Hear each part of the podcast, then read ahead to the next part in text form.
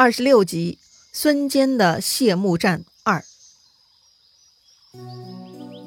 上一回咱们说到，这袁术啊问哥哥袁绍讨要战马不成，心中不爽；又问荆州刘表借粮不得而怀恨在心。于是呢，袁术就准备借刀杀人了。他写信刺激孙坚，让他找刘表报仇。这孙坚呢，刚刚压下去的复仇之火，居然一下子就被袁术给点着了，就咋咋呼呼要去贬刘表了。就在孙坚出行的那天，他弟弟孙敬啊，还带着孙坚的七个子女前来劝阻。这儿呢，咱们也来介绍一下孙坚的家庭哈。孙坚呢有两个夫人，是两姐妹，都姓吴。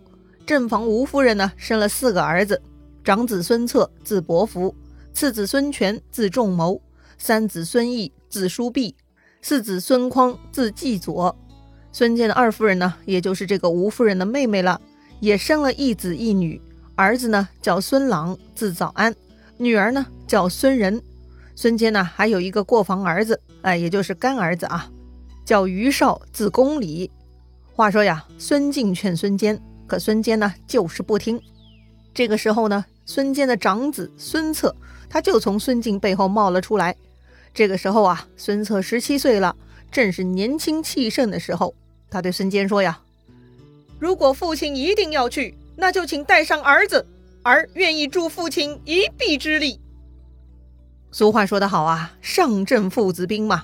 孙坚很高兴，就让孙策一起登上战船，父子两个呢一起杀奔樊城了。话说刘表他那里呢也早已获知孙坚要来攻打的消息，毕竟啊孙家在江面上做军事准备，那动作是很大的呀。往来江上的奸细早就打听清楚，向刘表报告了。这刘表呢，赶紧召集手下文武将士商量对策。蒯良就给刘表出主意了，派出黄祖率领江夏兵作为先锋，先去阻击孙坚。介绍一下黄祖啊，黄是草头黄，祖呢是祖先的祖。这个黄祖呢是江夏当地的豪族，受到刘表重用，如今是江夏太守。江夏嘛，就在现在武汉的南部地区了。黄祖接到刘表的命令，就安排弓弩手守在江边，等待孙坚的到来。果然，孙坚到了，但是呢，他的船根本没法靠岸，因为稍稍离岸边近一些，这个黄祖就下令射箭，乱箭齐发的形势下，孙坚是根本无法登陆。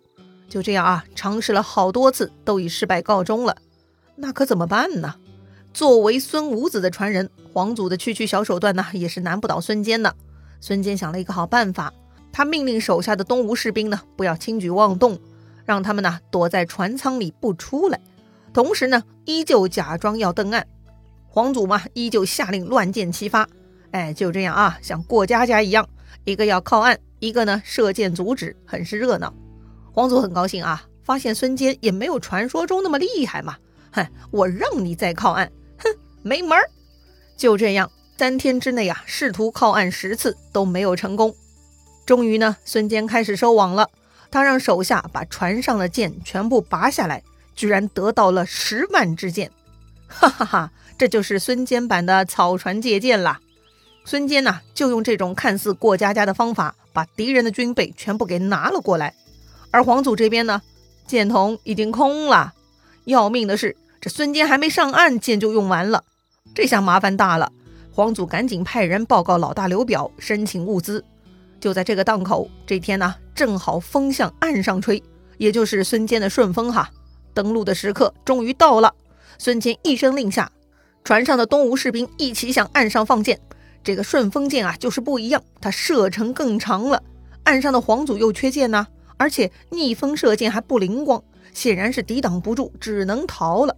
于是呢，孙坚的部队不费一兵一卒就顺利登岸了。登岸以后，陈普和黄盖分兵两路，直接冲向黄祖在樊城的营寨。韩当领兵呢，在后面跟着，他们呢形成三面夹攻。黄祖大败，就丢下樊城，逃入了邓城。这个邓城呢，位于樊城西北十几里路啊。孙坚就命令黄盖守住岸边船只，自己呢亲自率兵去追袭黄祖。在邓城啊，黄祖没得逃了，就硬着头皮跟孙坚来了一仗。对战嘛，咱们已经聊过好几次了。根据流程，通常双方先派出先锋骂阵单挑。首先呢，黄祖开口了：“江东鼠贼，居然敢侵犯汉室宗亲的地界！”接着呢，黄祖就派出手下将领张虎上前挑战，孙坚这边呢就派韩当出营，两人两马厮打到一起，居然呢也打了二十几个回合未分胜负。但渐渐的，这个张虎有些乏力了，逐渐招架之力不足。这个时候呢，另一个皇族手下将领陈升看到了，他就骑马飞奔而来，想为张虎助战。没想到这个时候突然听到嗖的一声，这个正在飞奔的陈升呢，居然面门中箭，应弦落马了。而张虎突然看到陈升落马，吃了一惊，一时开了小差，就被韩当一刀削去了半个脑袋。这个时候，陈普拍马飞奔，直接去抓皇祖。皇祖一看，手下两名大将都被干掉了，赶紧是丢盔弃甲，混在自己的步兵队伍里逃命去了。看到黄祖的队伍溃散，孙坚趁胜追击，一路掩杀败军，一直追到了汉水，砍杀了很多江夏军啊。但是呢，杀到最后也没有找到黄祖的踪影。哎，这个小子还真的很能跑啊！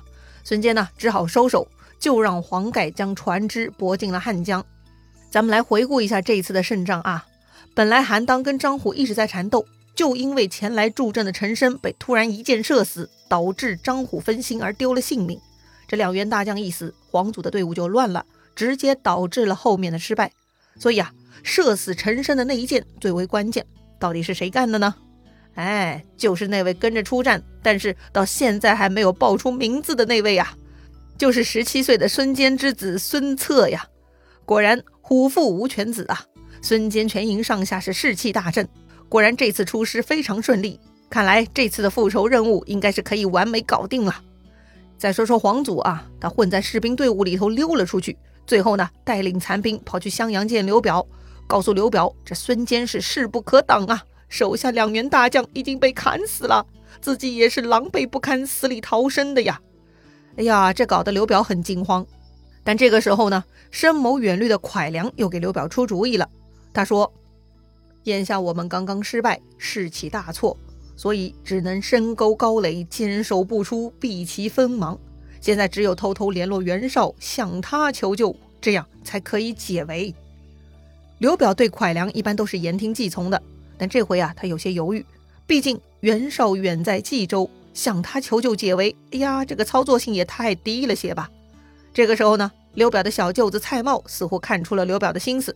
他呢，大义凛然地站出来说道：“兵临城下，将至壕边，怎么可以束手待毙？我虽不才，愿请军出城，以决一战。”这话刘表很爱听，他这就给了蔡瑁一万兵，让他去襄阳城外的岘山布阵。这个岘山呢，也很有名，传说伏羲死后埋葬在此处呢。很快，孙坚他们也到了岘山，又是两军相接。见到蔡瑁啊，这是老冤家了。上一回就是他来劫道的，所以陈普自告奋勇当先锋了。蔡瑁跟陈普嘛，根本就不是一个档次的。不到几个回合，蔡瑁就败下阵来了。于是呢，孙坚大军又是长驱直入，杀的蔡瑁军队是尸横遍野。要说这个蔡瑁啊，也很擅长开溜，他丢下自己的部队，独自狼狈逃入了襄阳城。这次的损失有些莫名其妙哈，蒯良是很不爽啊，这白送了一万人出去，简直是神经病啊！这蒯良是不能向刘表发作，但是他可以向蔡瑁发飙啊！他说：“这蔡瑁不听良策，导致大败，按军法当斩。”刘表呢，当然想护着蔡瑁，没有同意军法处置。一方面，蔡瑁也是合了自己的心思；另一方面，自己刚刚娶了蔡瑁的妹妹，对着小舅子刘表也下不了手啊。那再说回孙坚，从樊城到邓城，现在已经到襄阳了。孙坚呢，势如破竹，更坚定了他教训刘表的决定。孙坚分兵四面围住襄阳攻打，但是呢，从蔡瑁的贸然出战失败以后，刘表就听从蒯良的计策，深沟高垒，坚守不出了，搞得襄阳城呢就像铁桶一块。这回呢，不得不打持久战了。话说，突然有一天，狂风骤起，居然这大风呢，吹断了孙坚中军帅字旗的旗杆。当时的人都很迷信啊。帅旗被吹落可不是好兆头啊！心直口快的韩当就向孙坚提议：“反正一时拿不下襄阳，帅旗又被吹断，不是好兆头。要不还是班师回去，下回再来吧。”这孙坚呢，正为攻城问题头疼呢，居然有人拿这种无稽之谈来扰乱军心，他很火大呀！